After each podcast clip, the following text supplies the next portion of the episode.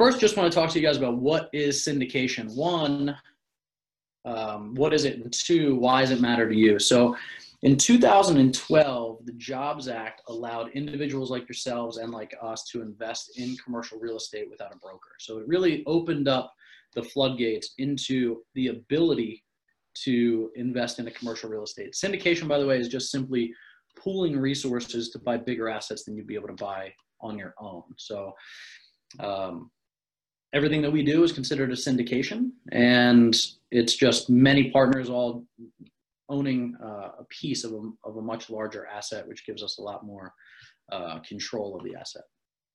So in 2012, the Jobs Act made it legal, and we make it accessible. So the um, the number one thing about commercial real estate that we really like is preservation of capital. So everybody can talk all the time about return on investment, the first thing that we're concerned about is return of investment.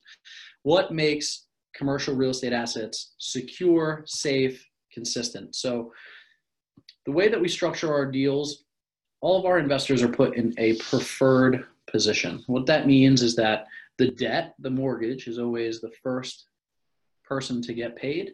The investor in the preferred position is the second person to get paid. So us as what we call the sponsor or the, the leaders of the deal, uh, we eat last, right? And that's important for our investors because that interest that aligns our interests and makes sure that we're only winning if our investors are winning. So the capital is secured by the project, right? So you don't buy a deed like when you own a single family residence. You buy shares of a corporation that owns the asset. So that's what you're purchasing when you're getting involved in a syndication. The project is secured by cash flow. So what makes these things much more secure than residential is that you can see the cash flow when you're going in, you can see the projections, and that's what securitizes the project. And then just residential versus commercial risk. So if you're doing a one to four family versus 100 units, the economies of scale allow for so much in terms of professional management. Um, if you think about if you have a single family house and the renter moves out, you have a hundred percent um, occupancy move out, right? So if you have a hundred units and one person moves out, it doesn't hurt nearly as much. So it just absorbs uh, the ups and downs of move outs a lot better. So it just mitigates your risk that much better. And then it's a tangible asset. Unlike stocks and bonds and mutual funds, it's a tangible asset. You can drive by it. It's never going to go to zero. It will always have some intrinsic value.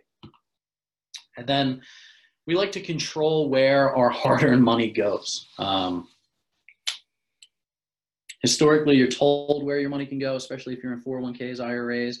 Then the company that uh, sells the mutual funds or the other investment opportunities that you can invest in, they kind of tell you where you can put your money. This just gives us much more control over where our money is going, and we like that a lot. Consistency of returns. So, you know, we what we're really looking for is safe, secure, consistent. So consistency, um, historically, we've been able to consistently return at least 12% per annum to our investors, which has been amazing. Um, what that shakes out to be historically is a 1.6 equity multiple. All that means, simple terms, is you put $100,000 in, over a five-year period of time, you get $160,000 out. I just did a uh, I don't know if you're friends with me on Facebook, but you would have just seen an investor math kind of breakdown on a 1.6 equity multiple. And what the math broke out to be was if you were able to put $50,000 aside by the time your child was five years old, right? So $10,000 a year for five years, and then invest that into an asset that's showing a consistent 12% return. 1.6 equity multiple compounded every five years. Um, $838,000 would be accessible to them by the time they were 35. By the time they were 65, it would be $14 million. And that's not adding anything additional to that initial 50,000. So a lot of compound interest calculators will show you if you add X amount per year, where it will go. Just start with 50 grand and do 12% um, year over year, four or five year compounds, and you're talking about $14 million. So needless to say, we started some self-directed IRAs for our kids. We pay our investors through quarterly distributions. We get paid on quarterly distributions.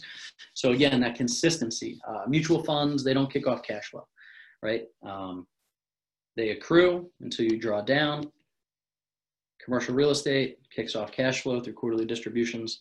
And um, over the past 90 years, you can look at the metrics on this. National Association for Real Estate Investors have uh, some great graphs that'll show this, but over the past 90 years, commercial real estate has always outperformed stocks and bonds over that time frame. And if you look at when the downturns took place, commercial real estate had one quarter of the ups and downs that uh, stocks and bonds have. So again, for that control, for that consistency, we really like commercial real estate. I think the metric was during the last downturn, the national default rate was somewhere between four and four and a half percent for residential mortgages. The national default rate for multifamily was 0.4%. So much more secure, much more consistent. And that's what we're looking for.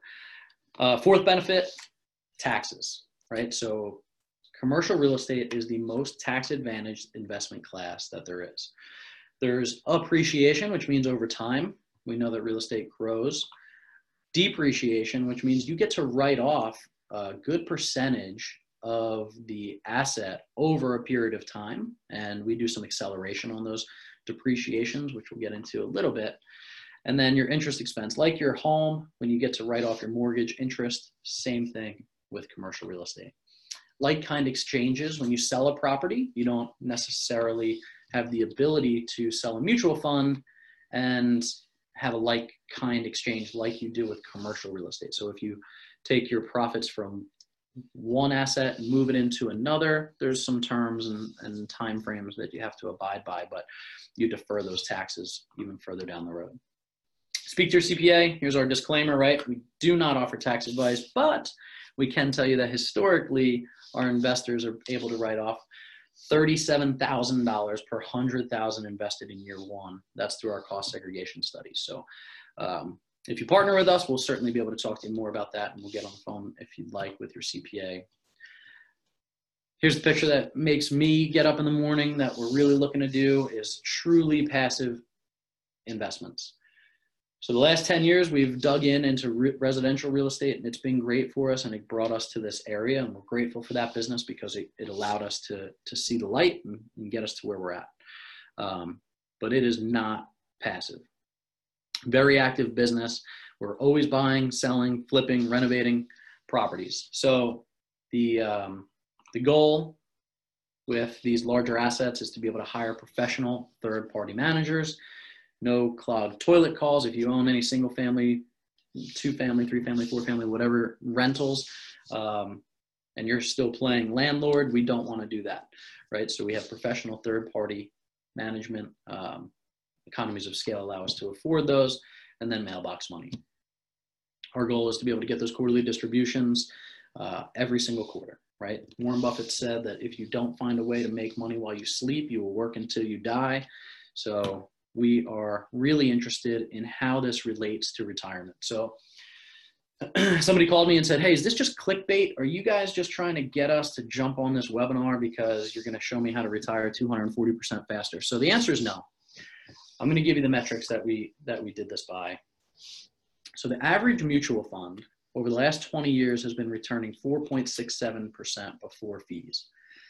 In the next week or two, we're going to do an entire breakdown of fees, um, what you're paying in fees, how that affects your retirement account, what the cost of those fees are over a 20 year period of time. But we're not going to do that today. We're going to give them the benefit of the doubt and we're going to let them tout 5%. So if you just take a 5% return versus 12% over the same period of time until we're ready to retire. Um, it will allow us to retire with the same amount 2.4 times or 240% faster, or at a later time, a 240% more, right? So it just allows us to get there and take control of our retirement that much faster. If you extend that metric out to 30 years, you're looking at the average mutual fund has returned 3.66% before fees making that metric even more devastating to your retirement. Um, so my dad passed away about five years ago, and he lost about 40% of his wealth in stocks, bonds, mutual funds before he passed. He did not live long enough for, to watch the market rebound. So for us, being able to control those assets and control what uh, returns we're getting and not pass that off to a mutual fund manager that I've never met has been a really big deal, right? So controlling our retirement for me, watching that happen has been really important. So if you're talking about how that benefits retirement, um, about 30% of the investors that we have in our deals already have invested through their retirement account. So it allows those returns to grow tax free or tax deferred. So it's not just you that can invest into these deals, right? Your retirement account can uh, as well.